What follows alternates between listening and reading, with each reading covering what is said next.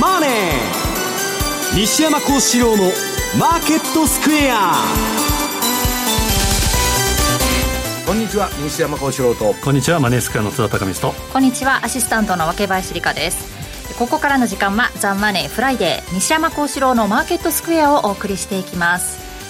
さて、この時間の日経平均株価ですが、現在ひゃくよんじゅうにえんよんじゅうよんせん安い さんまんにせんななひゃくさんじゅうえん ○はち 銭、ひゃくよんじゅうろくえん高で始まったんですが、それと同じぐらい今下げている状況ということなんですが、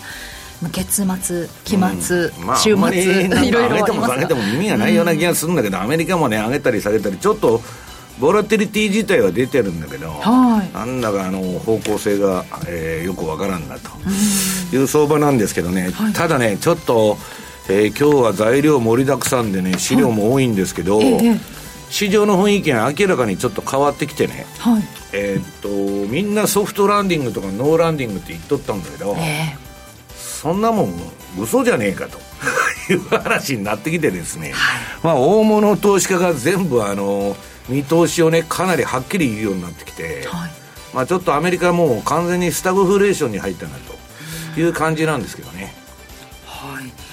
えー、為替の方ですが、現在ドル円ひゃくよんじゅうきゅうえんのさんにさんさんあたり、まあ、口先介入も虚しくというか、ひゃくよんじゅうきゅうえんななじゅうぐらいまで行きましたよね、うん、津田さん。最近あの鈴木さんは発言するんですけど、神田さんがあんまり発言しなくなったんですよ。夏休みだなって言われてそら、まあ、マジで夏休みなのそれ。あ、わかんない。最近ちょっと見ないな、全然情報が出てこないなというのがありますけど、まあ、介入ってことがまず第一ワードで出てくると思うんですけど、まあ、ひゃくごじゅうえん、えー、まあ試すかどうかという、まあ、何もなければ当然突破はしてくると、はい、いうところだと思いますが、えー、あとはですね、まあ、この番組でもお伝えしたはちがつ末買いで言ったニュージーランドドル円がまた急騰してまして、はい、まあ、オセアニア通貨全般ですけど、オージー円、キウイ円、この辺が強い、相対的にキウイ円の方が強いので オージーキウイ がちょっと下がっているという状況ですけど、はい、まあ、これも後で資料を見ながら説明したいなと思ってますね。なんかこう年度末要因みたいなのあるんですか、ドル円が上げていくっていう。まあ、株は今日は権利落ちかない、うん、まあ、あとリバランスだとか、まあ、いろんな商いが出たりね、うん、あの昨日なんか日経平均がいきなり下げたんで、なんだかんだかんだ言っとんだけど、うん、まあ、それはまああのえー、そういう需給による一時的なものだとは言われてるんだけど、はい、まあ、ちょっとね、うーん、株、まあ、日本に限らずちょっと上が重い感じになってきてると、うん、だからまあちょっとあの金利がね、金利見通しがもうそんなに下がらないんじゃないかっていう風になってきて、はい、で日本もね、まあ、あの今の水準から、まあ若干ですけど れいてんはち とか れいてんきゅう ぐらいで長期金利が、えー、いくんじゃないかと。で、まあ、どういうんですか、ちょっと、うん、日本のね、えー、過剰流動性もちょっとその上田さんがね、利上げに追い込まれるんじゃないかみたいなことになってきて、はい、えー、それがまあ米債の買いとかね、えー、そういうのを支えてたんだけど、ちょっとどうかなということになってきて、まあ、みんな日本の金利をね、結構気にしだしているというのは今の状況ですね。じゅうがつからどうしていけばいいのか、この後伺っていきます。さて、この番組 YouTube でも同時配信しておりますので、資料もご覧になりながらお楽しみください。動画については番組のホームページの方をご覧ください。そしてザ・マネーはリスナーの皆さんからの、えー、質問なども受け付けております。ザ・マネーはリスナーの皆さんの投資を応援していきます、えー、この後よじまでお付き合いください。この番組はマネースクエアの提供でお送りします。長野の皆さん、じゅうがつなのか土曜日に長野市で無料投資セミナージャパンツアーを開催します。X ネット、パーソルホールディングス、メディロム、サンクゼール、ニューアートホールディングスが アイアール プレゼン。そして桜井英明さんが今年後半の株式相場を展望し、注目銘柄を解説します。お申し込み方法はラジオ日経ウェブサイトから。抽選でななじゅうめいさまをご招待。締め切りはくがつにじゅうくにち必着です。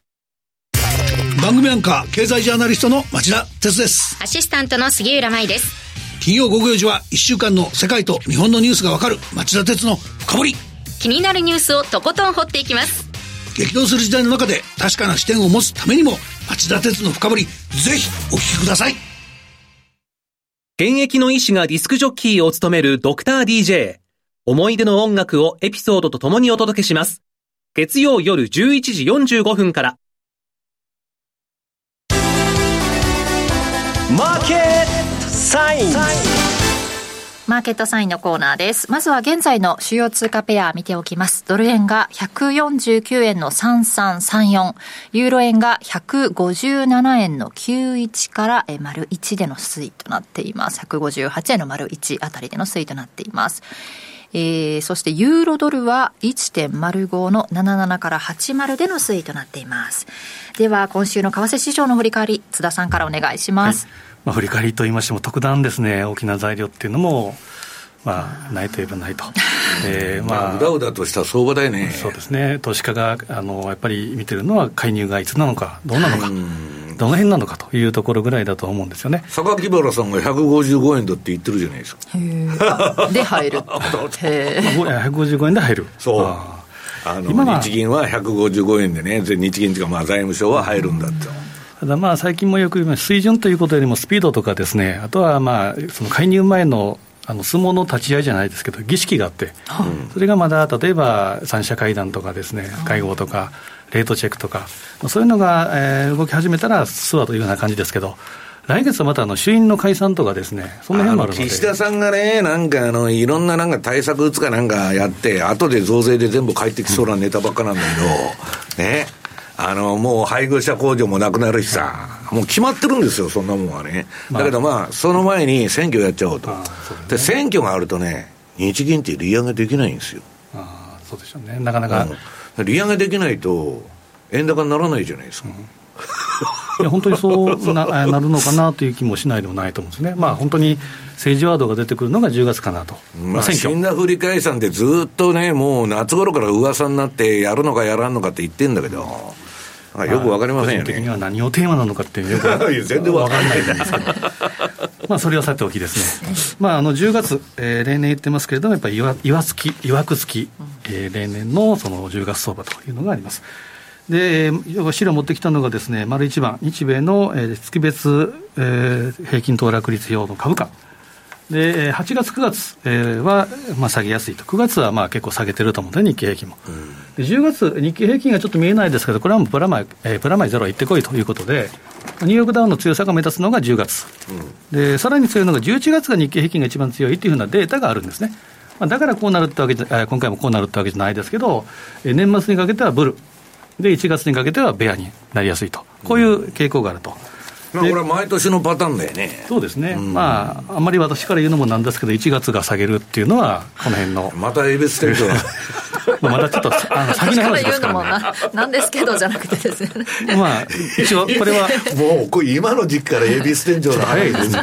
ただまあこれはデータに基づいてですね、まあ、当てずっぽで言ってるわけでもないという感じですね。で丸にばん、対円通貨見ても同じような当然動きで、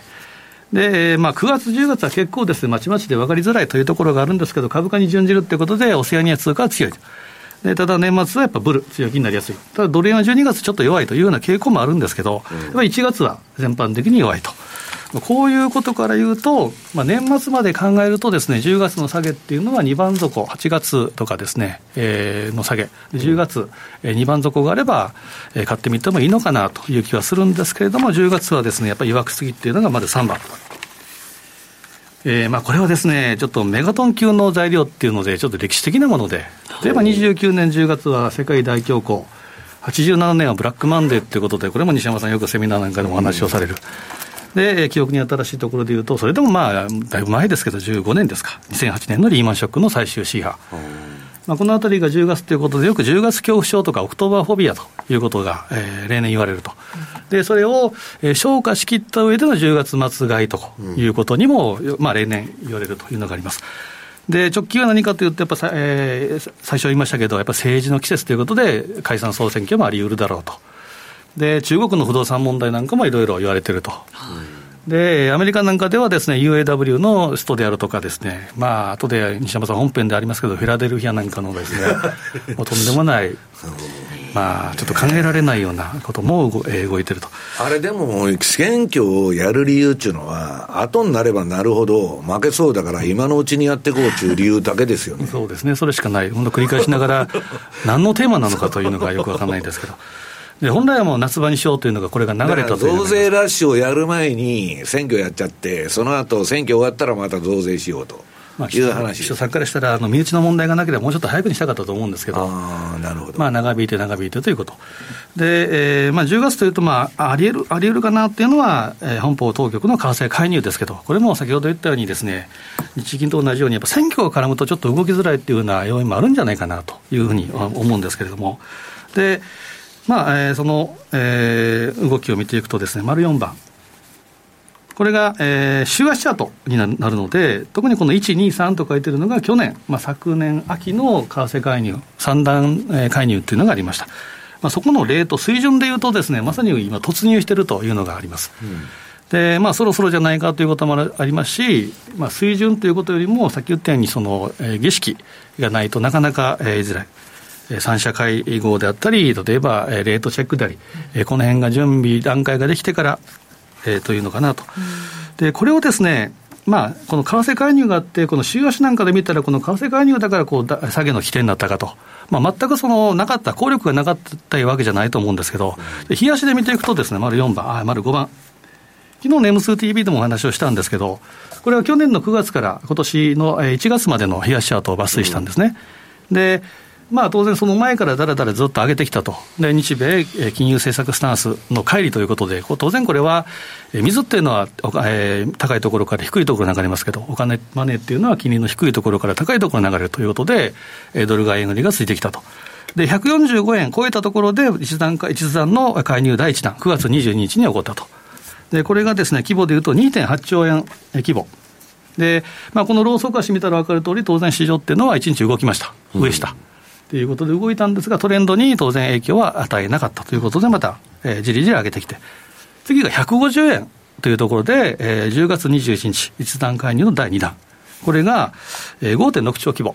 で、ここで、えー、やったと。まあ忘れもしない、これ金曜日でした。金曜日でも夜中ですから、ロンドン X あたり だ, だったんじゃないかなと思うんですよね、薄い時間帯。これでもに発だったの、さん発じゃなくてにかいだったんだっけ。でさん発目、翌営業日にじゅうよっかが、えー、さんだんめやったんですね、うん、月曜日またやったかと。これは朝方だったと思います。それが れいてんなな 変な時間にやったんだよ、あれも東京市場の本当にもう早朝始まる前そうですで計 きゅうてんにちょうえん規模で介入をしたと。で当然、えーまあ、動きは 上, 上下ということであったんですが、まあ、だいよんだんなんかもあるかなと身構えたところ、だらだらと下げて、トレンドが変わるような材料にはなりえなかったと。でここでチャートみたいのはですね、大きくトレンドが変わったっていうのはじゅういちがつとおかのアメリカのじゅうがつの シーピーアイ で、まあ、シーピーアイ ショックというのがあって、でここで予想外の、まあ、低い数字が出たということで、これで、えーまあ、エフアールビー が鳩に傾くんじゃないかと。でドル売り主体でドル円が下げたというのがまず第一段階。そうすると、えー、まさにテクニカル的な話しかしてませんけれども、例えば雲の色が変わっていると言ったり、サポート台抜けたりということもあって、ドンと下に向けた、これが、まあ、トリガー引っ掛けになったんじゃないかなというふうに見ています。でだらだら下げたところでですね、にひゃくにち移動平均線で、えー、なんとか支えられたんですけど、えー、じゅうにがつはつかの黒田ショックといいますか、うんまあ、何もないだろう年末はというところがですね、えーまあ、ワイシーシー の修正な柔軟化ということで れいてんにご から れいてんご ですか、プラスマイナス、えー、ここで動いたということでドンと下げてにひゃくにち移動平均線を割り込んだ。でいちがつまでだらだら下げたということになります。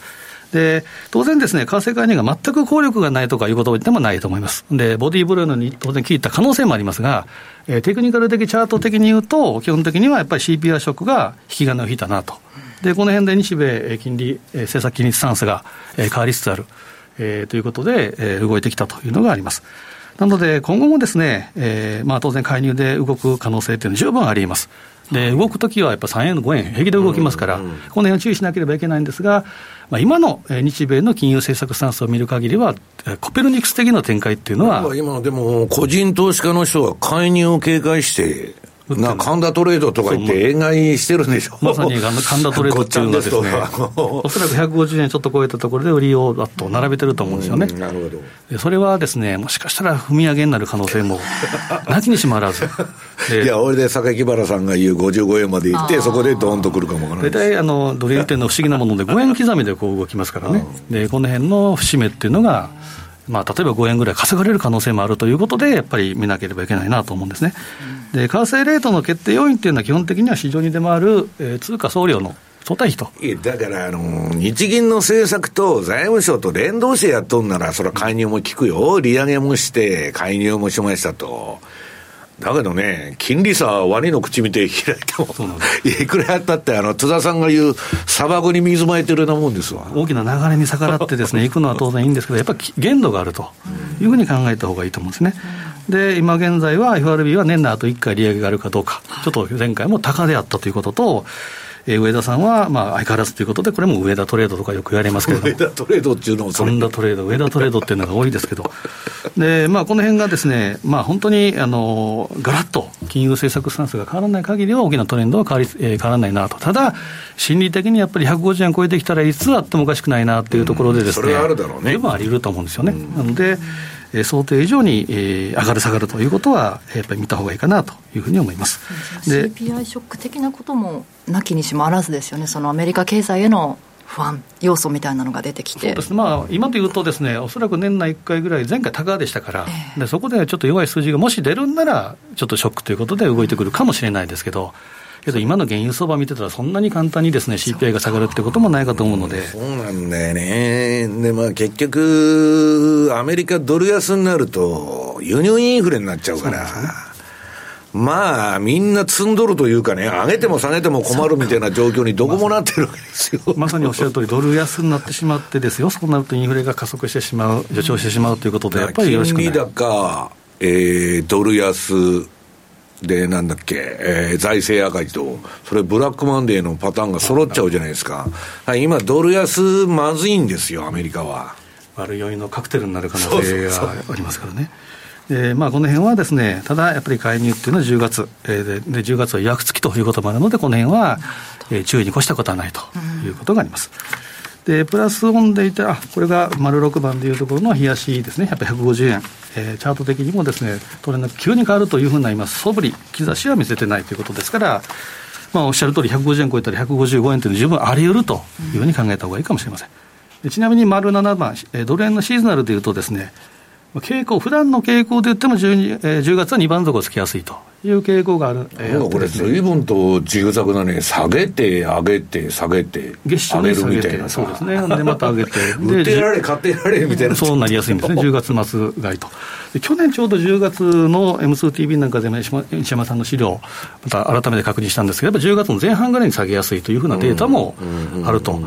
えーまあ、この辺もですねちょっと何とも言いませんが、やっぱりじゅうがつは、えー、普段とはちょっと違うことも起こりうる、まあ、ブラックスワン的なイベントもなきないわけではないということで注意したいな、まあ、株はだから例年じゅうがつの半ば頃に底打ってもう年末まで走っちゃうみたいなね。昔はいちがつしがつが一番よく上げとったんだけど、大昔は、はい、最近はもう年末ばっかりだから、なんかもうあの エフアールビー プットという言葉が出てからはとにかく年末買いがすごいんですよ。でいちがつは国債分散がファンドでなされるんで、どういうわけかなんかドルも弱いし、で株は昔いちがつ効果中ほど高かったんですよ。リグって、えー、新年度で新たにあの税金のあれもわーって投資しようみたいな、いちがつ効果ですからね、全然最近聞いてないと。今や恵比寿天井ですからね分かんないですけどね、それはね須田さんだけですけど、どうですかちゃうか恵比寿天井ででも言ってる人他にもいるんですよね西山さんから教えてもらえたら丸はちばん見るとですね、おっしゃる通りやっぱりいちがつは、まあ、エスアンドピー でも下げやすい。ただじゅうがつはですねそんなに大きく下げるわけじゃないと。ただ前半はちょっと下げると。でじゅういちがつじゅうにがつにドーンと、まあ、この辺によく日経平均でいうところの当便の指針という感じで年末上げやすいというのが一応傾向で、でもこのチャート見たら毎年いちがつに買ってじゅうにがつに売りゃ津田さん儲かるじゃないですか、まあ、いちがつさんがつこの辺がですね一番やっぱ下げやすいというのが、まあ、エスアンドピー 基本的に右肩上がりの商品ですけど、まあ、いちがつとかさんがつとかごがつ、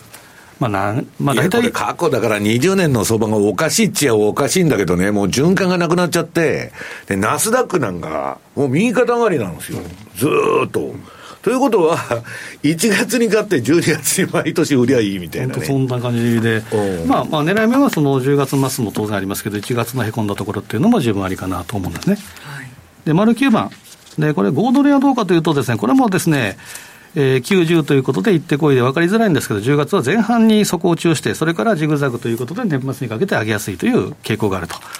まあ、現に今、えー、オージーもですね、ちょっと上げ始めてきたなというのもありますね。で丸じゅうばんニュージーランドドル円、私のまあえー、前々から推してる推し面であるとニュージーランドドル円ははちがつ末買いということで来るんですけど、にばん底をつけやすいっていうのがじゅうがつで、どんどんと上げてやっぱじゅうにがつにガンといちばん上げやすいというのがあります。でこの、えーまあ、傾向を見ると丸じゅういちばん、今年にじゅうさんねんもうじゅうがつになりますけれども、いちがつスタートをひゃくとした場合、まあ、こう見たらですねメキシコペソ円がもう一人勝ちと、うんまあ、最近はちょっとですね上げそびっていると、えー、ちょっと横ばいということがありますけれども、えー、ペソ円の一人勝ちというところですけど、まあ、さんがつのこの欧米の金融不安というのがもうこんなものあった、あったのかというぐらい昔のような話がありますけれども、ガス抜きをしてそれから上げてきたと。でここでいうところのカナダドル円とかドル円というのがやっぱりこう最近、えー、ブーストかかってきたなというのがありますが、相対的に出遅れ感があるのがこの水色と黄色ということは オージー 円とキウイ円なんですね。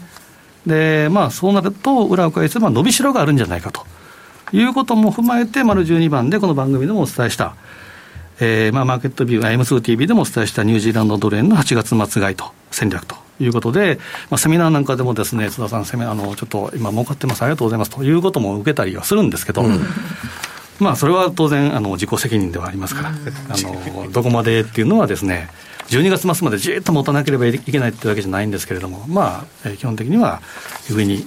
上をまた切り上げてきてるなと。それが丸じゅうさんばんのニュージーランドドル円の冷やしのチャート、三角持ち合いの上値抵抗ラインというのを抜けました。ではちがつさんじゅういちにちというのはここあたりですね、この図で示している通りで、くがつぜん半ぐらいまではちょっと行ってこいということで本当に眠たいなという相場がくがつ中旬に上に抜けて、でしちがついつかレベルのきゅうじゅうえんというのも十分あり得ると。今がですねニュージーランドドル円も今はちじゅうきゅうえんのミドルまで来てますから、まあとにかく今強いなと。下はあってもはちじゅうななえんのミドルぐらいだろうということですから、えー、まあ今から行くんだったら例えば後でいう オーシーオー とかですね、えー、まあ買ってる人だったらトレールストップとかつけてもいいですし、まあ、出口なんかの、えー、策定をしてエントリーするというのもありかなというふうに思います。でニュージーランドが強いっていうのがですね丸じゅうよんばん、これはですね当社のヤシロが エムツーティーブイ なんかでもお話をしたと思うんですが、ニュージーランド、えー、ジーディーピー がですね予想よりも良かったんですね、四半期、えー、これが、えー、れいてんご 予想、はちがつ時点が れいてんご の予想が れいてんきゅう ということで上振れしてます。でそんなに悪くないんじゃないかということがニュージーランドの今ファンダメンタルズで言われていると、うん、で、えー、丸じゅうごば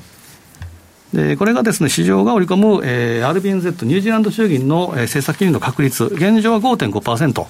じゅうがつよっかに アールビーエヌゼット があるんですけど、これはもう変わらずと、もう きゅうじゅっパーセント 以上ですから、ここはまあ、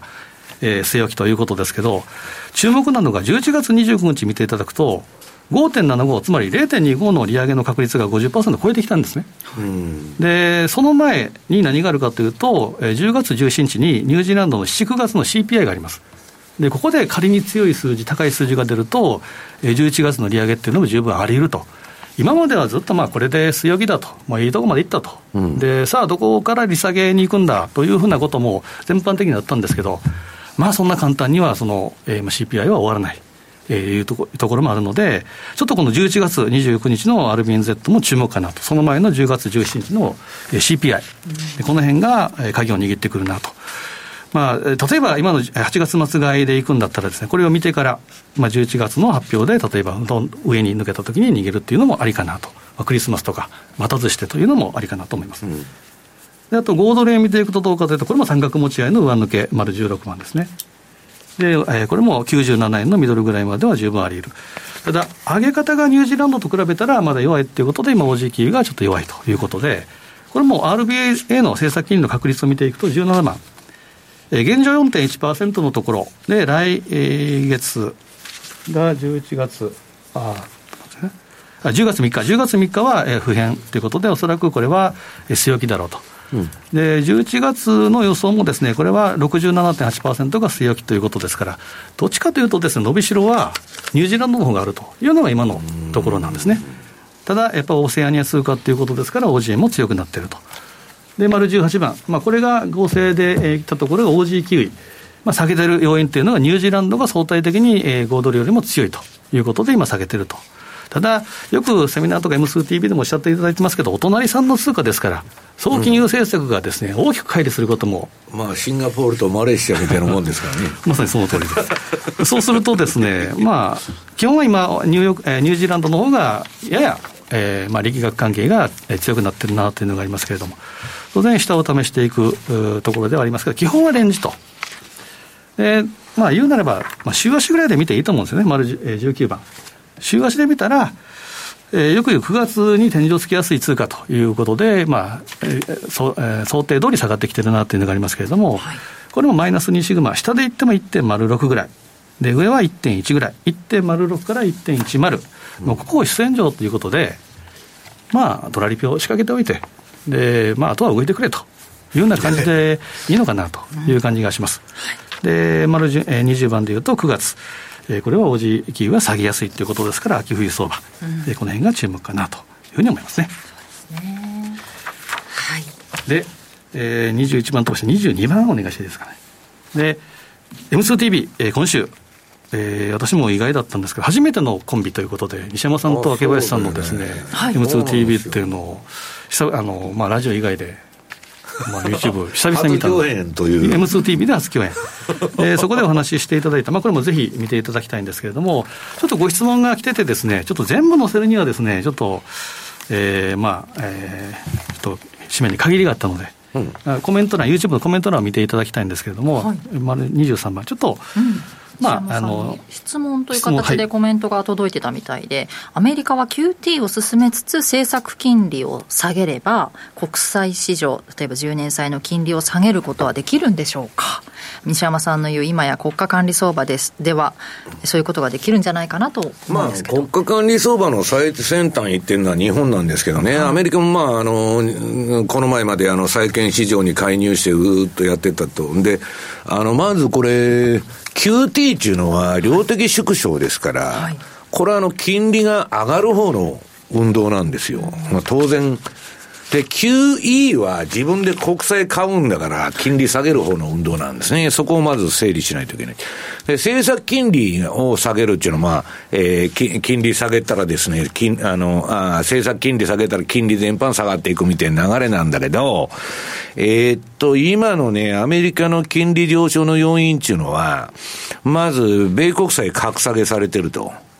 で、ブリックスプラスはもう貿易合わせでドルいらんと、だから外貨準備もそんないらんと、だから米債の買い手がないんですよ。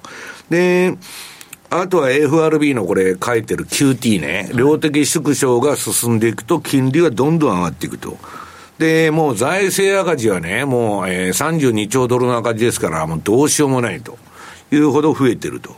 あと今の相場に結構効いとると言われてるのが日本の ワイシーシー のね、えー、解除観測あるいはマイナス金利をやめるんじゃないかと。そうすると日本から大量に米債買いが機関投資家から個人から出てんだけど、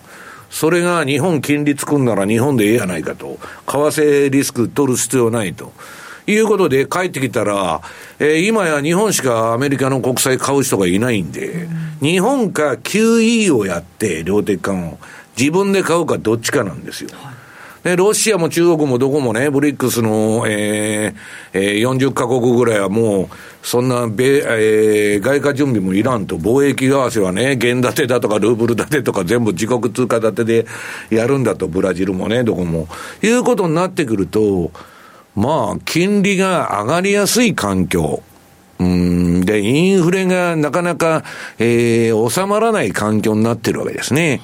で、私がさっきから言ってる、その、えー、ここでドル安になっちゃったら、もう、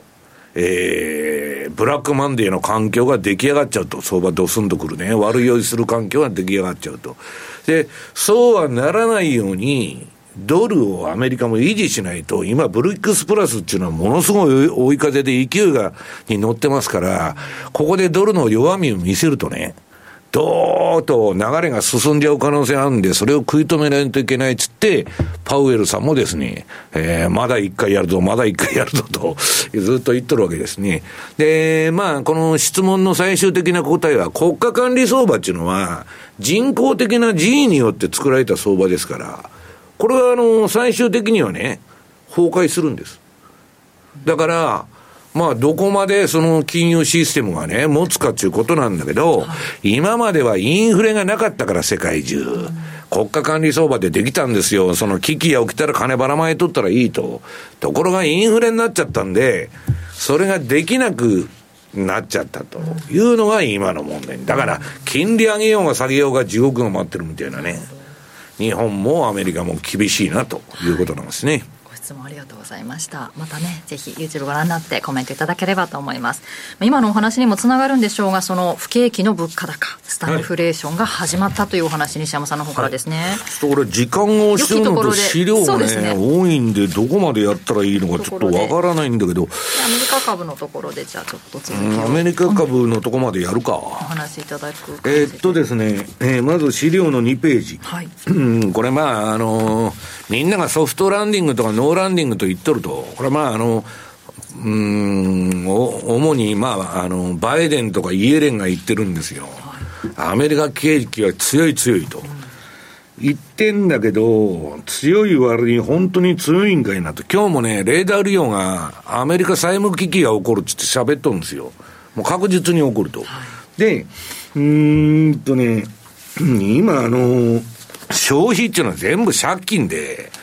あのコロナの時にばらまいた金どこ行ってもたんやっつう話でね、えー、っとクレジットカードのね、えー、負債総額いっちょうドルを初めて超えたと。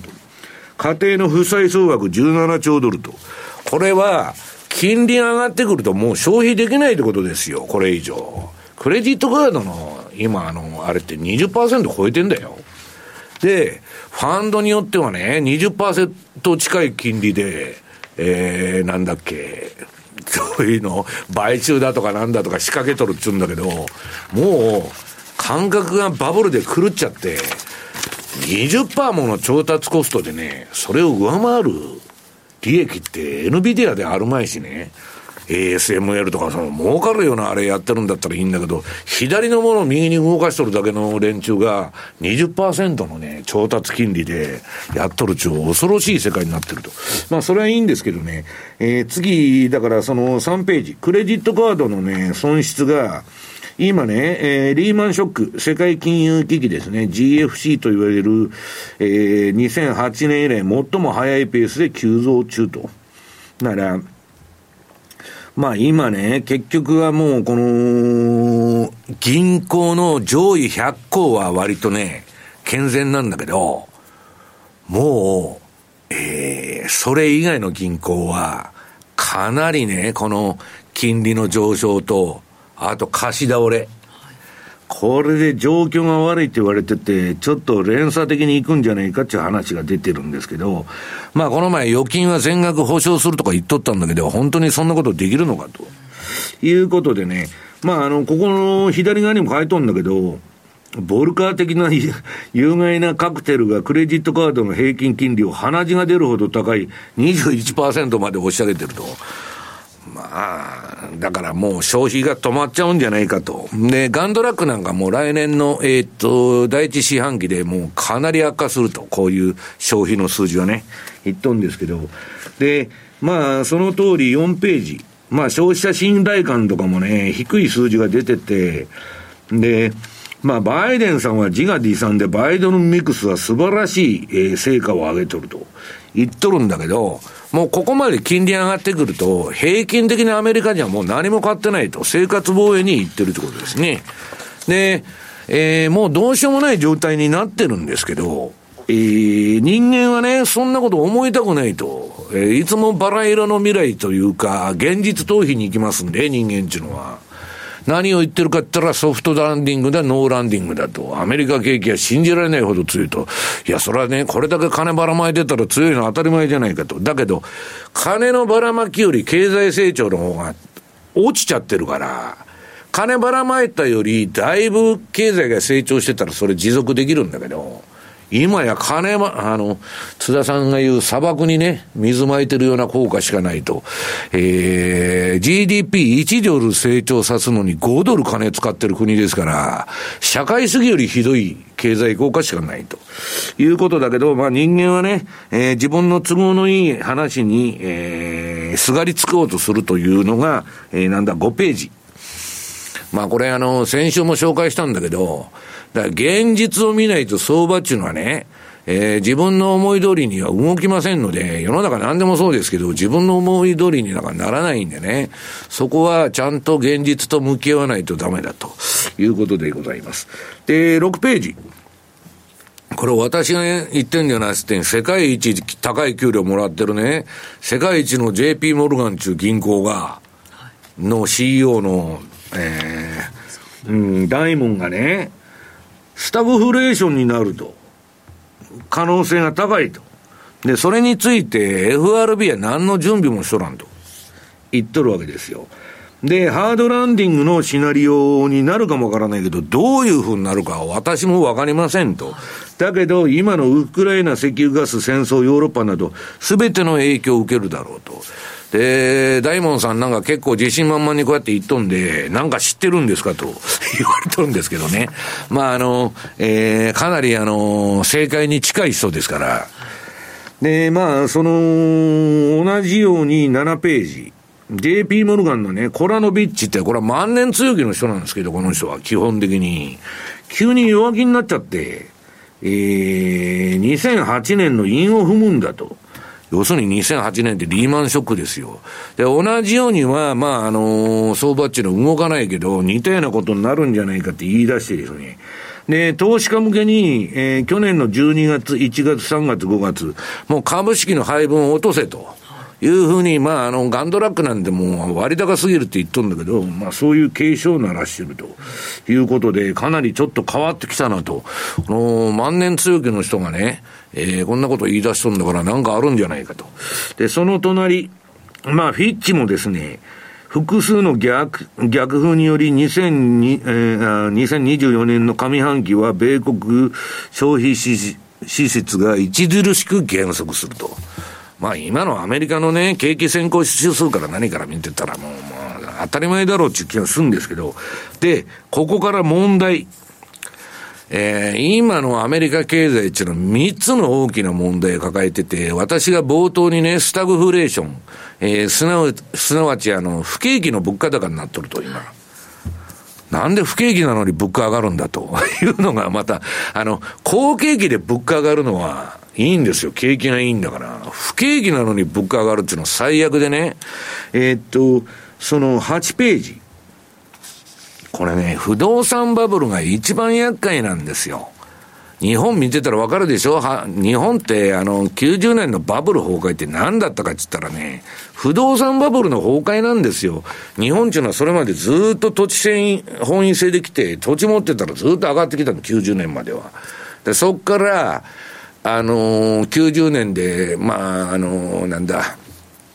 きゅうじゅうねんからね、きゅうじゅうにねんぐらいまですごい落ち方して、まあ、それから失われたさんじゅうねんにつながっていくんだけど、要するにですね、人間って住むとこいるじゃないですか。家賃上がっちゃったら、給料も上がってないのに、今もうに日本もそうだけど、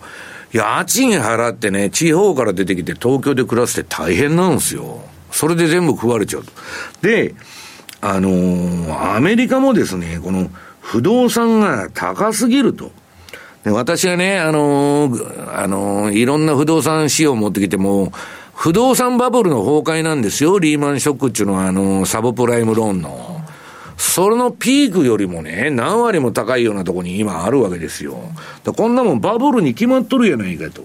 で、えっと、ここに書いてあるんですけど、要するにチューリップバ ブ, バブルとかね、大昔の南海バブルとか、一部の、えー、投機筋とかね、相場好きがやって、えー、まあ、球根がね、家一軒と同じぐらいの値段になって暴落したとか、そんなもん自業自得じゃないですか。で、趣味でやっとんだから、勝手に損したらいいんやと、金持ちがやっとんだからね、どうせ、いう話だったの。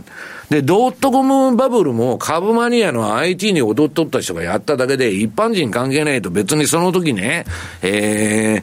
ー、家賃やらパンの値段が上がっとったわけでないと。にせんねんのドットコムバブルで、そんなに。だけど今、エブリシングバブルで、で、不動産がめちゃくちゃ上がったと。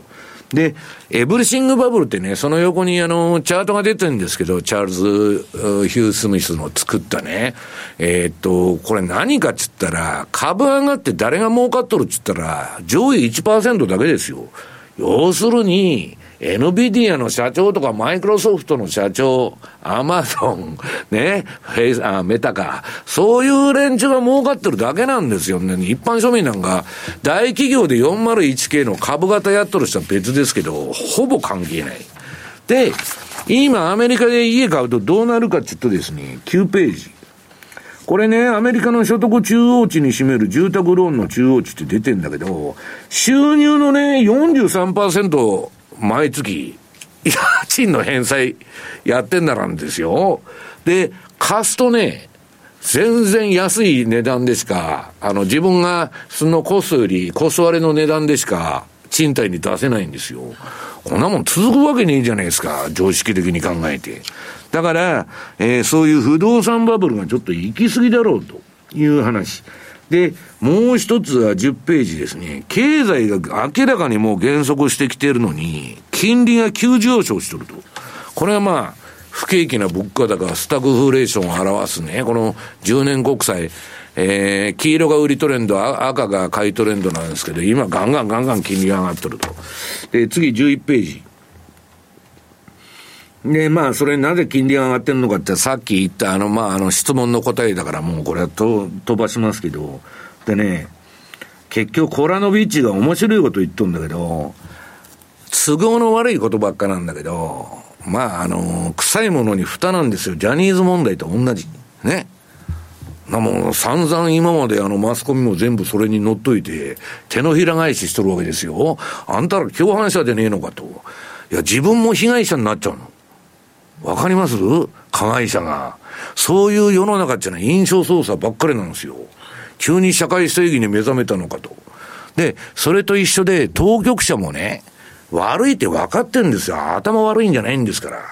ね。アメリカ景気やばいと、この金利とあれで。だけど、えー、なんだっけ。悪いっつったら相場暴落しちゃうから。それはソフトランディングですと。アメリカ景気が強いって、私が エフアールビー 議長でも言いますよ、そうやって。言うしかねえんだもん。で、だけど都合の悪い材料ばっかたくさん吹き出してるわけで、著名なねファンドマネージャーとかも全部これはアメリカあかんでって言っとるわけですよ。したらまあ雰囲気的に軟着陸だとかソフトランディングだとか言ってのはしょうがないわけですよ。で、それって自己満足でしょと、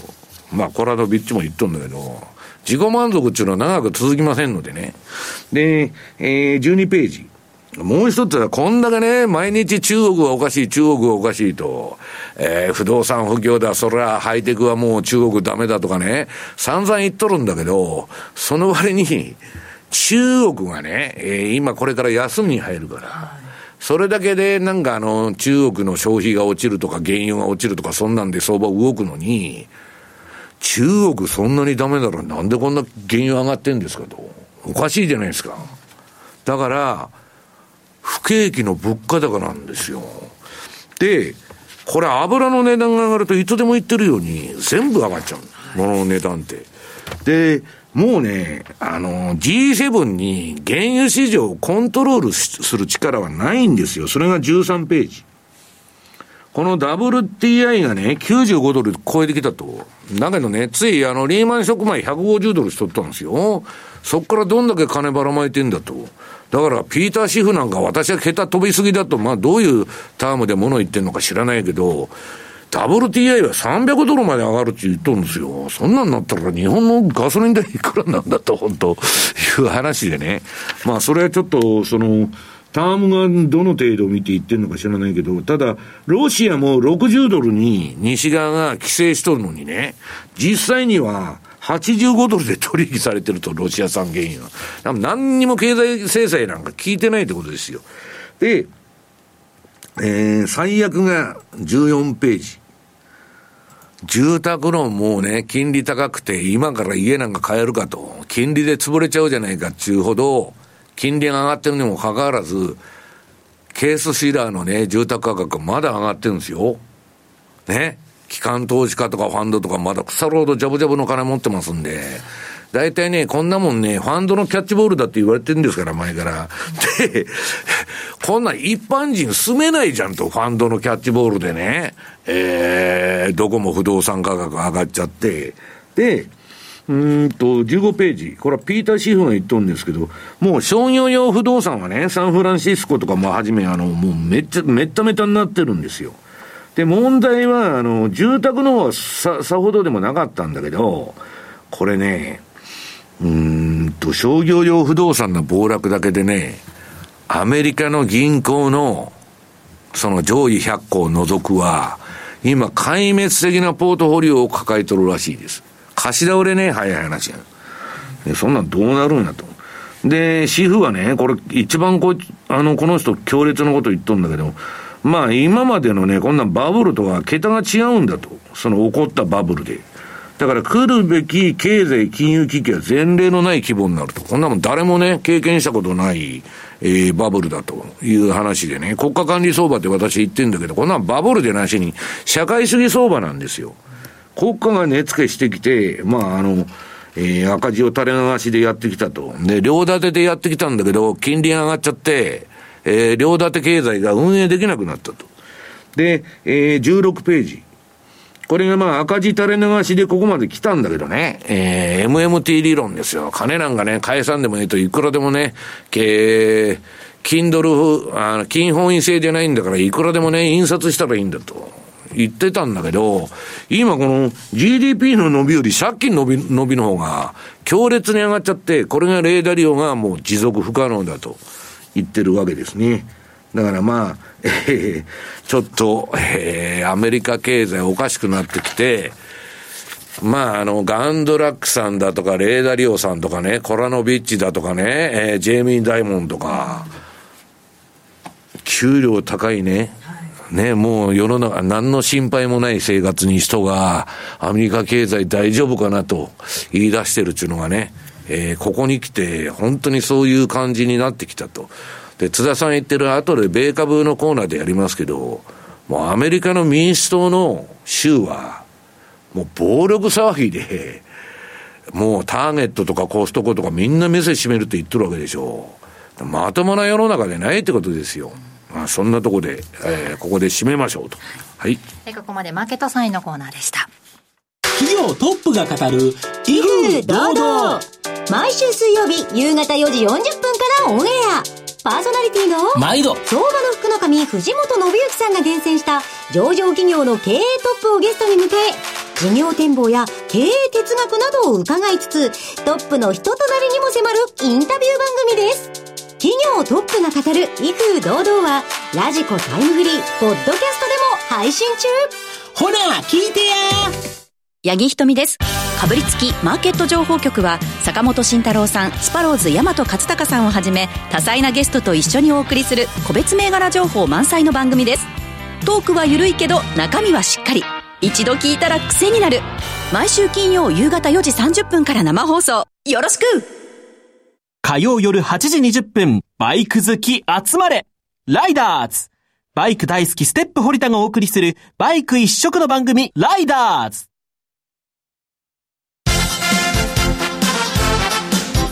トゥデイズマーケット。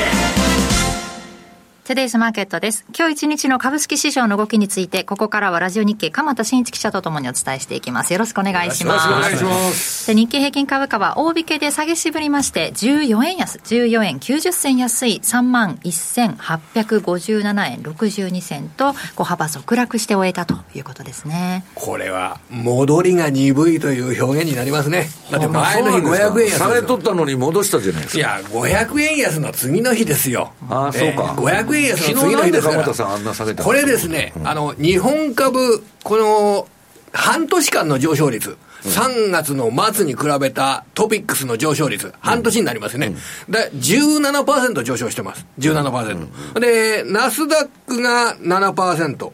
うん、それでニューヨークダウが いちパーセント、うん、いや、やっぱり日本株一番上昇してるんですね、うん、えそれでやっぱり国内の機関投資家で考えると、この配当の権利を木曜日までに持ってると、あ水曜日までに持ってると取れるわけですね、うん、で明日は受け渡しがじゅうがつになりますと。なるとやっぱりあの機関投資家のリバランスというそういった観点で捉えるのが一番あの適切かなというふうに捉えてます。なるほどね。だから上がった株だ、まあだから一旦利食いしたみたいな形になってるわけですね。だからいっちょうえん運用してよくあれよんぶんのいちずつにするじゃないですか、うん、国内株式外海外株式国内債券海外債券でにせんごひゃくおくえんとしてスタートした、えー、よんぶんのいちの、はい、あのー、日本株ってだいたいさんぜんおくえんはぐらいになってますもん。それにせんごひゃくえんからさんぜんおくえん じゅうななパーセント ですね、半年で。で一方でアメリカの国債価格が下がってますよね、価格がはい、はい、で大体計算するとですね はちパーセント ぐらい価格が下がってるんですよね、うん、あの利回りが さんてんご から よんてんご ぐらいになると、うん、価格だとその はちパーセント ぐらい下がるんですよね、うん、その今これから下半期のポートフォリオを組むぞと考えた場合やっぱり膨れ上がった日本株をちょっと削ってですね、はい、でアメリカご夫妻これはもう西山さん、あの、専門家になる。確定的なものが欲しいと。だってじゅうねんかんで、あの、ね、せんまんえんアメリカ国債買えばですね、円建てじゃないんですけど、あの、で、よんひゃく、よんひゃくごじゅうまんえん入ってくると。ドルでね、ドルだといちまんドルでよんせんごひゃくろくじゅうドル、よんせんろっぴゃくドル、じゅうねんかんで入ってくると。やっぱり、で運用するにあたっては、機関投資家からしたらそれは買いますわな。ここのやっぱりアメリカ国債を増やして、えー、日本株をこう少し削るっていう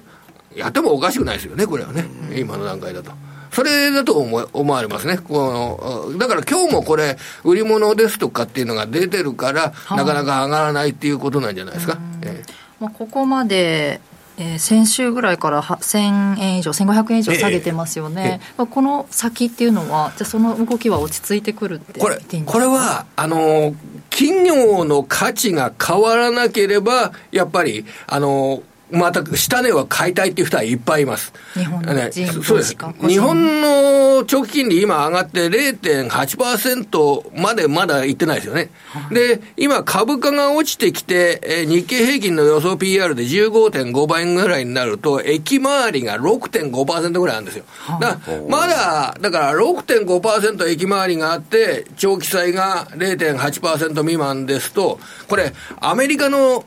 国債とアメリカの駅回りと全然違うんですよね、うん、だから日本人は日本の円で暮らしている日本人は日本株を買うっていうことはこれ合理的な選択肢ですので下がったところは買うと思います。ただ海外のグローバルファンドは、まあ、ドルベースで見ちゃうと見劣りしちゃいますよね、えー、そうですね、うん、それやっぱり、ね、グローバルファンドはあのー、株式の価値っていうのはアメリカ国債の利回りが よんてんろくパーセント になると相当絞って対象を考えなきゃ株を買う説明っていうのが少し難しくなってきましたね、うん、根拠的に弱いですよね、えー、フリーランチで よんてんなんパーセント あるんだから。そうですね、だからちょっとその金利が上がるっていうのは企業のコストにもなりますから、えー、理由が説明できる株を見つけるのにちょっとハードルが上がってきてると思います。なるほど。その理由が説明できる株、まあ、今日の、ね、上下が参考になるか分かんないですけれども、えー、今日は買われたところでいうと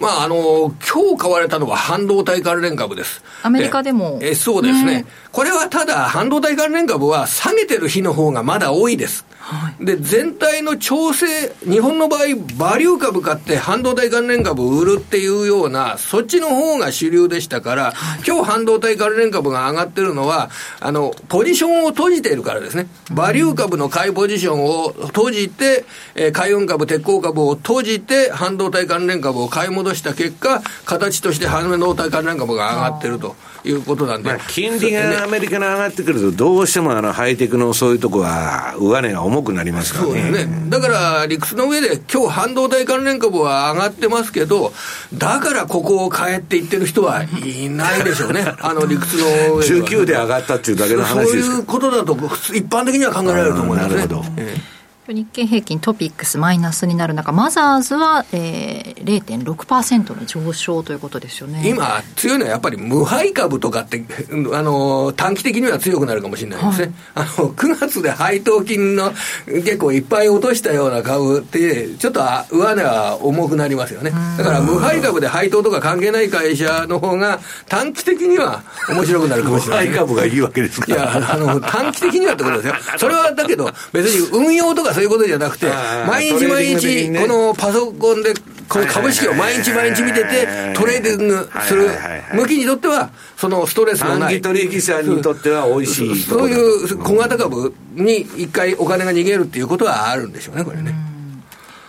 ここまで上昇が目立ってきたところが今日は売られたという結果でしたけれども、はい、そのような動きですね、まさに。じゃあじゅうがつからはじゃあどのあたりを見ていけばいいのかというところですが、とりあえず日銀短観がもうね朝来週の月曜日スタートする前に発表されます、はい、えー、これもうあのその前のデータからあの計算しますとね、日銀短観の業績見通しあんまり情報修正されません、はい、えー結構今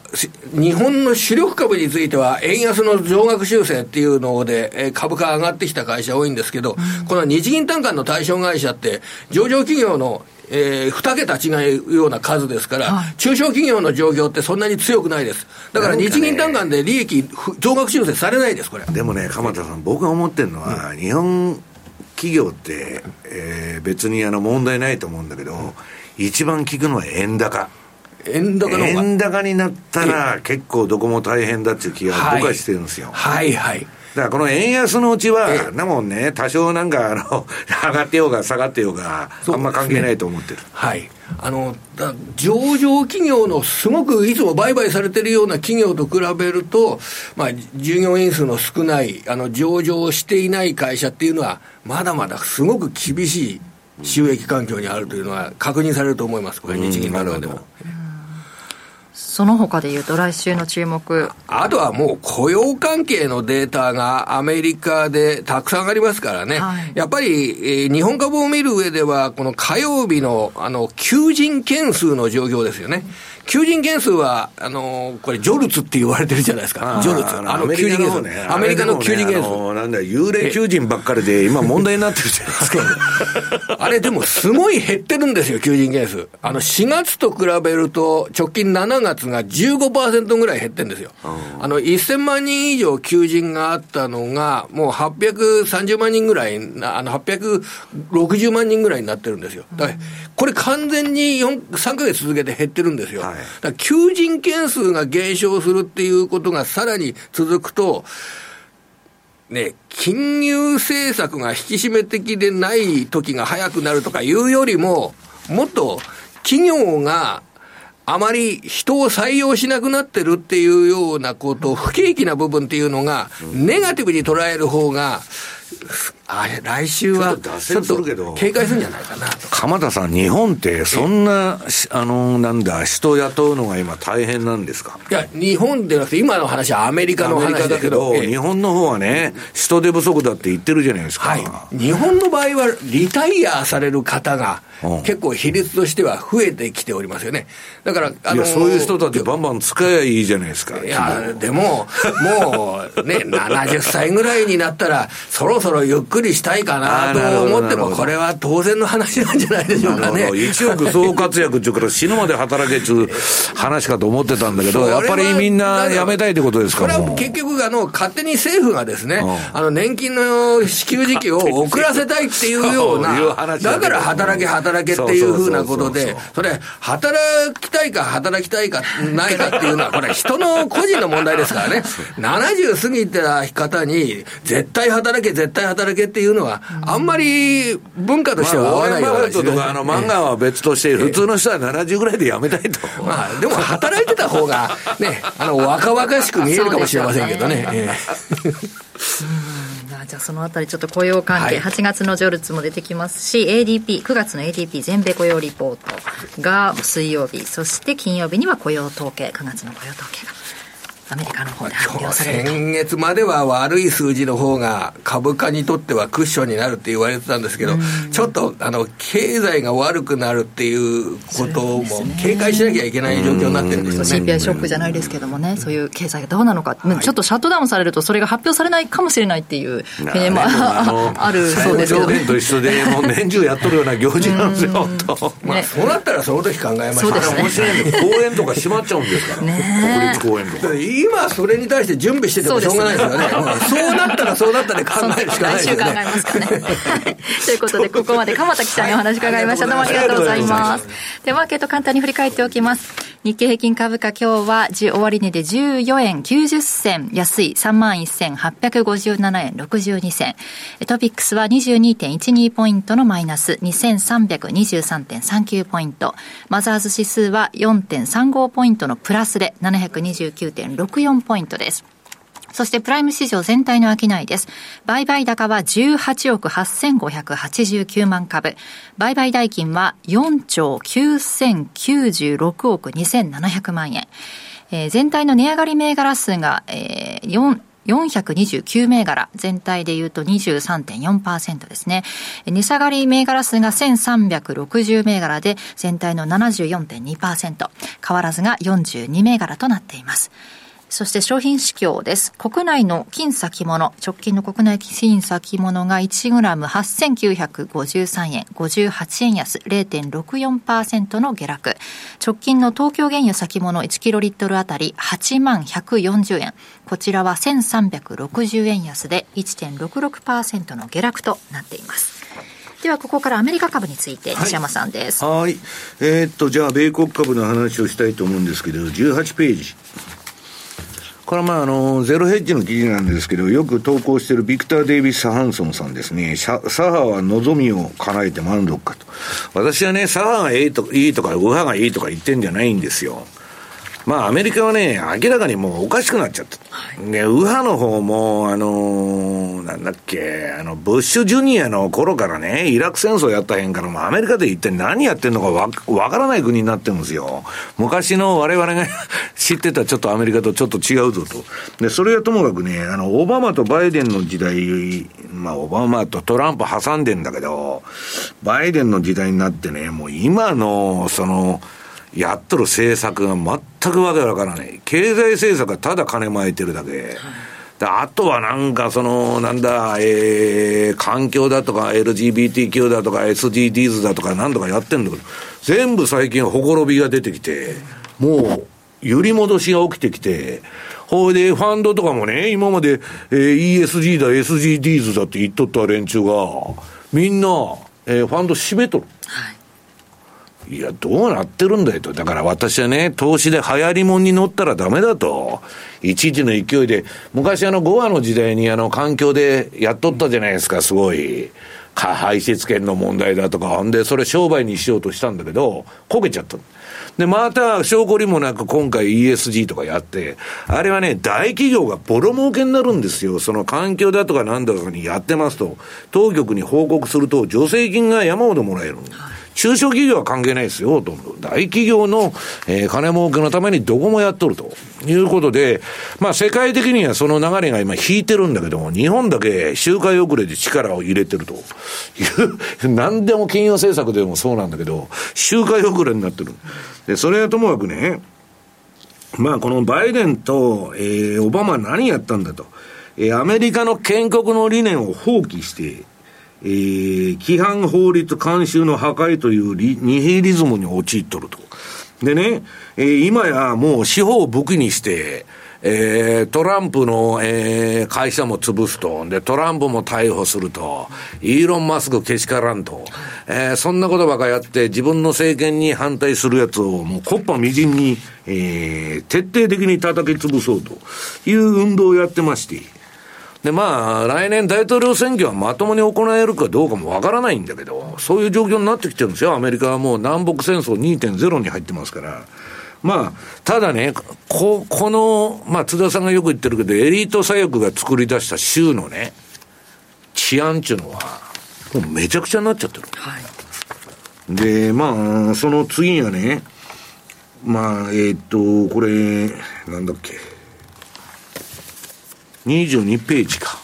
あ、じゃあじゅうきゅうページか。あ、ごめん、そうそう、飛んじゃったんだ。このターゲットがね、気の毒で、じゅうまんえん以下の万引きがね、罪にならないっつうんで、微罪ですからね。えー、それでアメリカの環境問題に金回すために、警察官をどこも民主党の州は減らしちゃったの。はい、警察官もいない。で、じゅうまんえん以下のカマラ・ハリスとかが作った法律で、えー、いくら物を盗んでも構いませんと、はい、でね、それはおかしいでしょ。普通は刑務所行くようなことを認めとるとしたらね、それをまた人権で擁護するんですよ。生活が苦しいから盗んでるんだと言ってることおかしいでしょ。そんなこと言ったらターゲットとかね、ウォルマートどうするんだと。いや本当にね狂ってるなと思いますよ、私。悲壮感になったこういった暴動ですけど、今はもう笑いながらって言いますか、そうそうそうそう エスエヌエス で盗みに行こうぜって言って、そういう遊びみたいなノリでやったんですよ。でそれのビデオがね、ああだからもうえー、っとターゲットはなんだきゅうてんぽぐらい閉めて、えー、っとウォルマートもそれに続くだろうと。でこんなもんみんな困っちゃうじゃないですか、それ閉店になったら地域の人で。健全な社会でやればこのビデオに登場する人物は今頃全員刑務所に入ってるはずだと。いやこれすげえ、アップルストアがこれ iPhone の発売で襲われてんだけど、みんなねニコニコして祭りみたいになってんだよ。まさにお祭りですねこれ、うん、いやもう完全におかしくなってるなと。でねこれバイデン政権にね出品会社が来ると思ってんだけど、にじゅっページ、これはトランプのね、えー、このトランプのその、えー、会社を潰そうということを今必死にやってまして、でも裁判でもむちゃくちゃ訴えとるでしょ。もう、えー、二度とトランプみたいな人間が、えー、大統領選挙に出てこないように、エリートにとってはイーロン・マスクとトランプは絶対嫌なんですよ。後のやつは何とでもなりますから。ね、金で話がついたり、えー、脅したら言うこと聞くけど、トランプとえー、イーロン・マスクは制御不能だからエリートは大嫌いなんですよ。でまあそういう連中がえー、っともうむちゃくちゃなことをやってると。でねまあトランプオーガニゼーションもね潰すってやっとんだけど、こんなね司法を時の権力者がねいいように使って、こいつの会社潰したりと、えー、津田は俺に逆らってると、津田の会社潰そうみたいなことやってたら、もう民主主義社会でも資本主義社会でもないわけですよ。一体どうなってるんだこの国はと。で、えー、にじゅういちページ、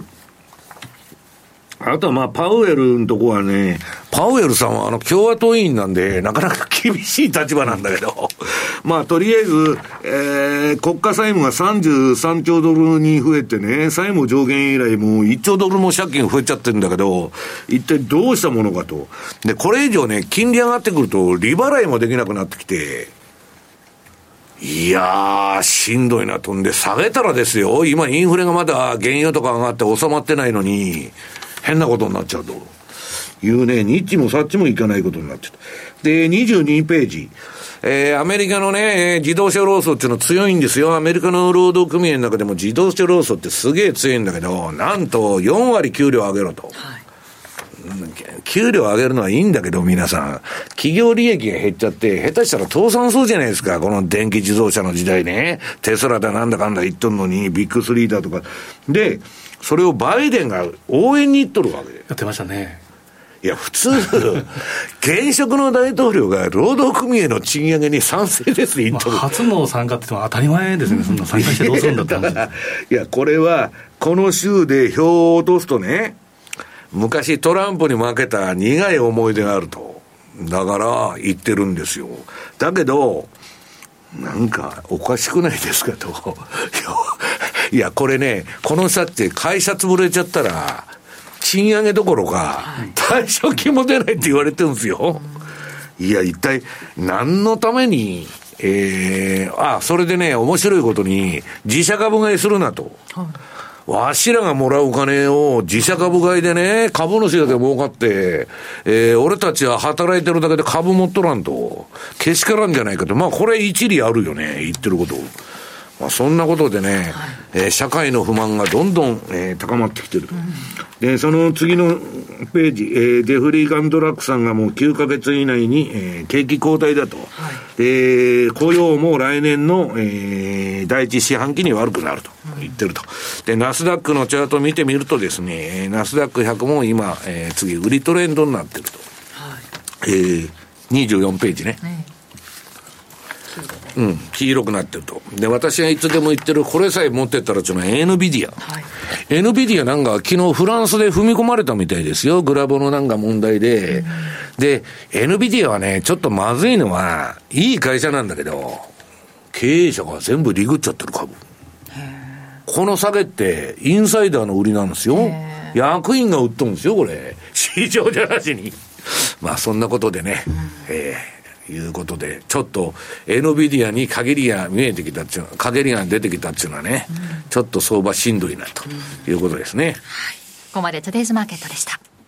北海道の皆さん、じゅうがつにじゅうはちにち土曜日に札幌市で無料投資セミナージャパンツアーを開催します。エルウェイホールディングス、メディロム、 ワイシーピー ホールディングス、金本が アイアール プレゼン、そして櫻井英明さんが株式相場を展望し注目銘柄を解説します。お申し込み方法はラジオ日経ウェブサイトをご覧ください。抽選でひゃくめいさまをご招待。締め切りはじゅうがつはつか必着です。 Thank you for listening to ラジオ日経。ラジオ日経だいに放送の音楽専門チャンネルラニーミュージックでお送りしているリクエストコーナーの特別版が期間限定でお聞きのだいいち放送に登場。ラニーミュージックオールリクエストアワーオン アールエヌワン シャッフル、本日この後夜くじさんじゅっぷんから。 Stay tuned。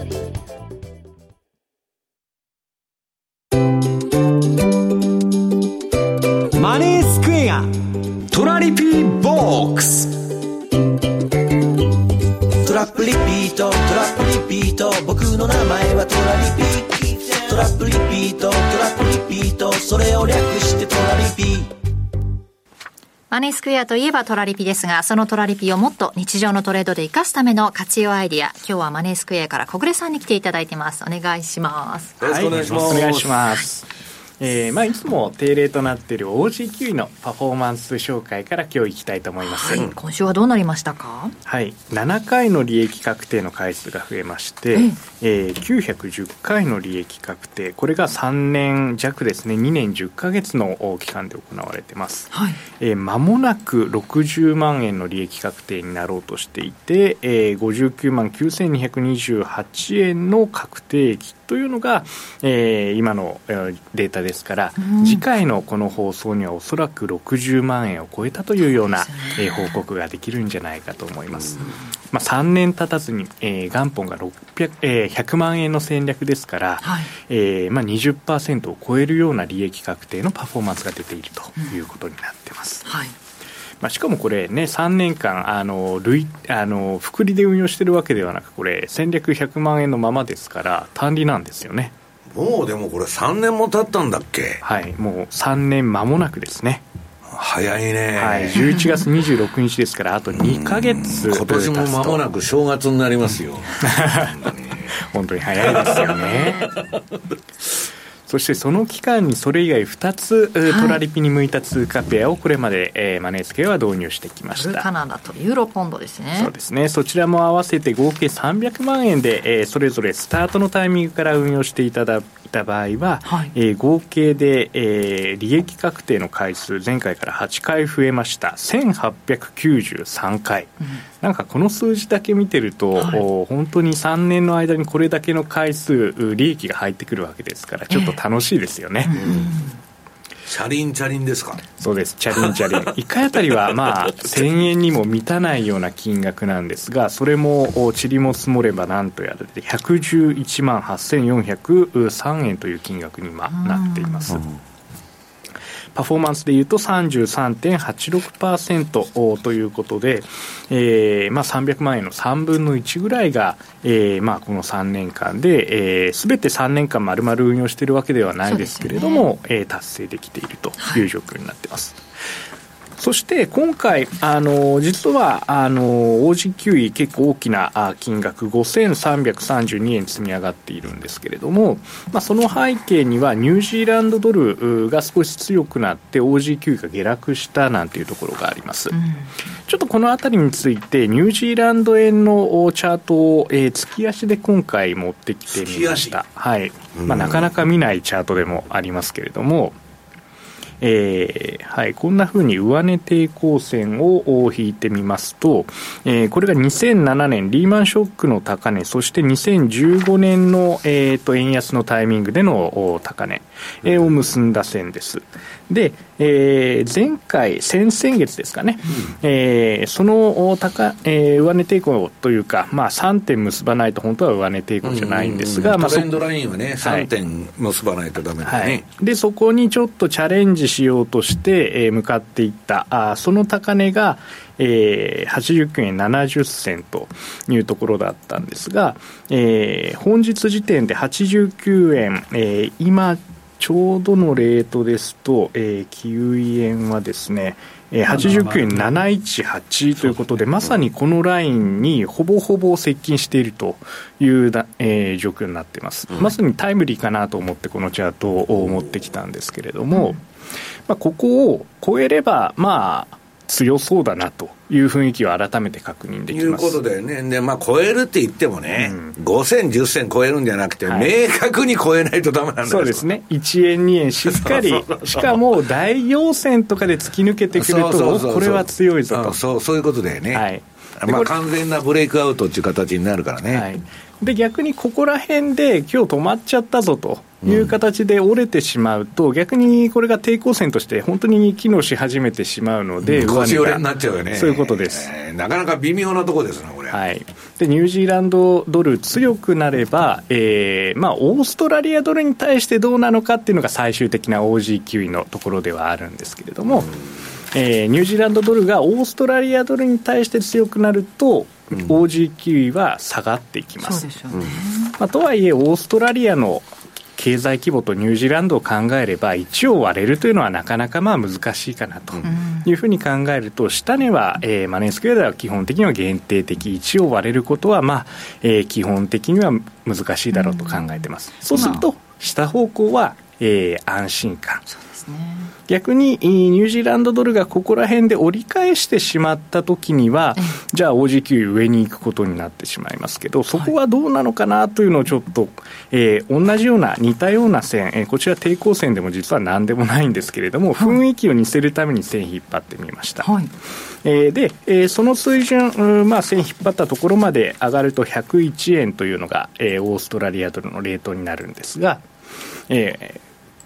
次の、えー、チャートですね。オージーエヌだったらどこまでいけるか、はい、これですね、うんはい、でこれでいくと、えー、っと ひゃくいってんいちろくはち 割る はちじゅうきゅうてんななはちご という数字、これが、えー、オージー キウイのレートを無理やりこう対円で計算するときの計算方法なんですね、はい、でそうすると いってんいちにろくななはち ということになるんですが、これ何が言いたいかというと、えー、ニュージーがそんなに強くなれなくて、うんえー、オーストラリアの方が強いよというような状況になっても、まあ、あのこの抵抗線というかこのライン同じような水準になったらベースで考えると、えー、いってんいちさん というダイヤモンド戦略の範囲内に入ってるんじゃないかというようなことを、まあ、同じぐらいの力関係になったらどうなのかなというのを改めて考えてみたというところです。上行ったとしてもそのあたりだ、はい、なので下がってもまあ硬いんじゃないか、上がってもまあ今のこの雰囲気感からいくと大丈夫そうだなというのを、まあこんな計算式、そして オージー キウイ直接ではなく対円のチャートで比べてみてもなんとなくまだ有効そうな戦略かなと、そんな印象を受けたという話です。うんちょっとね下に行ってくれてもう仕掛けをね増やしてくれた方がいいような気もしてたんですけれども、はい、まあでも上に行っても同じ。そうですね、ちょうど今真ん中で評価損も全くないようなタイミングですから、ね、安心できると言いますか、はい、ちょっと余裕を持って構えてられるという感じがしますね。はい、はい、ということで、えー、ニュージー円もねちょっと注目してたい、年末まで注目のポイントですけれども、星きゅうい安心して見守れるトラリピには、えー、にも注目してほしいな。この時期ちょっとね不安定なならではのおすすめの中通貨ペア紹介しました、はい、マーケット分かりにくいタイミングですから、うん、そんな時こそトラリピ、そして オージー キウイというのが安心感に一つつながるんじゃないでしょうか。はい、ということでここまで小暮さんどうもありがとうございました。ありがとうございます。マネースクエア、あなたもマネースクエアのトラリピで エフエックスシーエフディー 運用を始めてみませんか？特許取得の自動注文トラリピなら、発注の手間や時間に悩まされることのない快適な運用をサポートしてくれます。さらに投資情報も充実。投資家の皆様のお役に立つ最新情報を毎営業日配信しております。ザ・マネーでおなじみの西山孝四郎さんをはじめ、有名講師陣による当社限定の特別レポートも多数ご用意。マネースクエアの講座をお持ちの方であれば、すべて無料でご覧になれますので、ぜひチェックしてみてください。今なら新規講座開設キャンペーンも開催中です。講座開設はもちろん無料。お申し込みはおよそごふんで完了いたします。気になった方は今すぐトラリピで検索してみてください。その他にもマネースクエアのホームページやツイッターなどの公式 エスエヌエス では運用に役立つ様々な情報をお届けしていますので、ぜひチェックしてみてください。マネースクエアではこれからもザ・マネー西山孝四郎のマーケットスクエアを通して投資家の皆様を応援いたします。株式会社マネースクエア、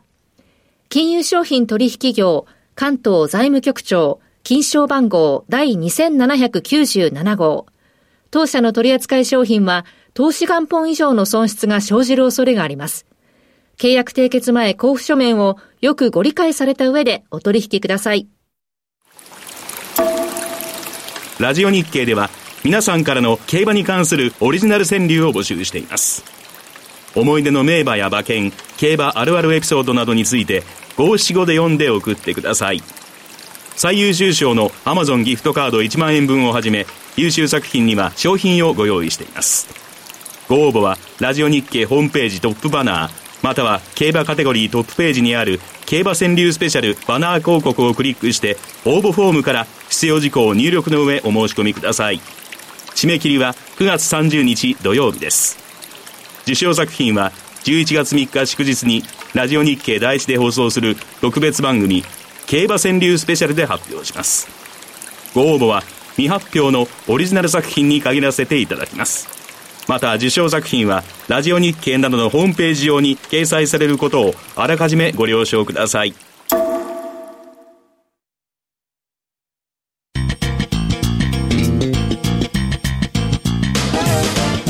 西山孝四郎のマーケットスクエア。さて西山さんからは今日は日銀財務省の無策でドル円がひゃくごじゅうえんに接近、はいはい、まあ、結局何もしないんだから円安困る困るって金利上げたらいいじゃないですかっていう話なんだけど上げないんだからそれはなるでしょというだけの話で、でまあ選挙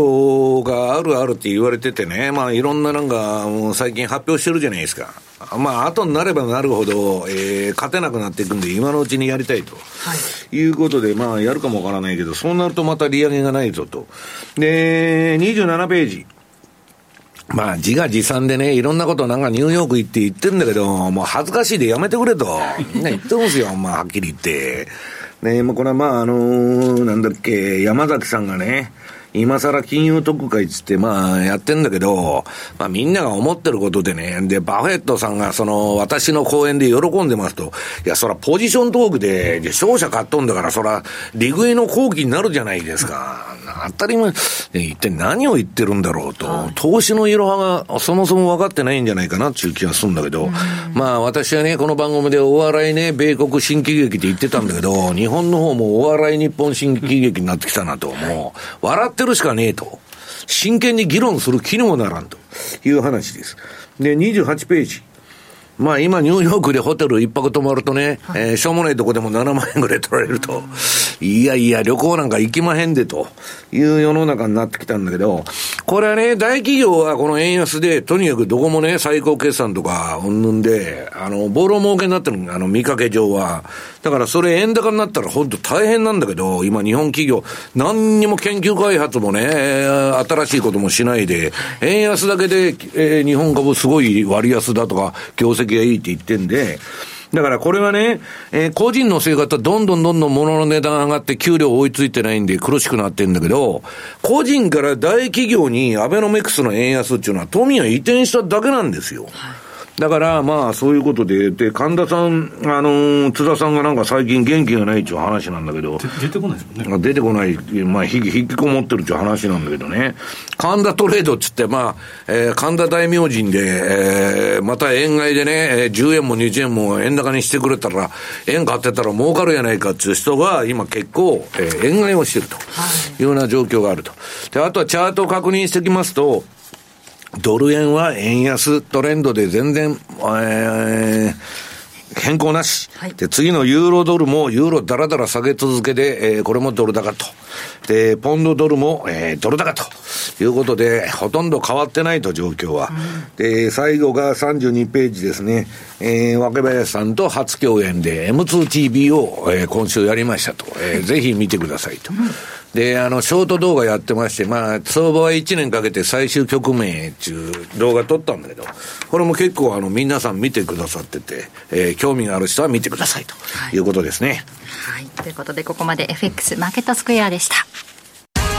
政治がわかるポッドキャストが配信中です。吉野直也の日経切り抜きニュース、ホットなニュースを熱く伝えます。日経のベテラン記者が最新の政治ニュースを総まくり、経済の視点からも詳しくお伝えします。毎週火曜日の配信です。詳しくは番組ウェブサイトをチェックしてください。共同通信社編集員の橋本拓典です。様々な企業を取材してるんですが、現場ではいろいろ起こってるんですね。文字にはできないんですけれども、お話ならできます。ここだけの話としてお聞きください。記事にできない金融裏話、橋本拓典が語ります。月にかい水曜日、ポッドキャスト配信中。株式、為替、コモディティなど最前線の情報をお届けするマーケットトレンドデラックス。じゅうがつから放送時間が毎週火曜夕方よじからに変わります。じゅうごふんで最新のトレンドをキャッチアップ。マーケットトレンドデラックスは毎週火曜夕方よじから生放送。マネースクエア投資戦略。来週に向けて津田さんどうしましょう。はい、まあ、繰り返しながら、えー、ニュージーランドドル円の強さでこのチャートを持ってきたんですけれども、この、えー、陽線がですね今現在また、えー、伸びてきて今はちじゅうきゅうえんのななひゃくにじゅうさ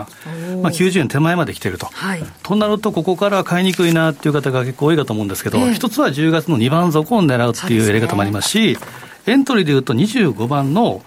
例えば大潮注文、えー、利益確定の注文と損切りの注文を出しておく、はい、でこれでもう出口戦略をしておくかで、今ポジション持ってる方はトレールストップということで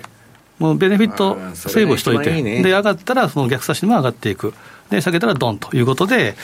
えー、まあ繰り返しながらダンスはしていいんですけど、出口に近いところでダンスをするっていうのも一つありかなと。ただまあ一番は 10, じゅうがつもしあれば、えー、買っていってもいいかな、うん、となるとそこはちょっとニュージーランドドル円もちょっと今高いな強いなということであるならば、えー、にじゅうろくページのドルカナダ、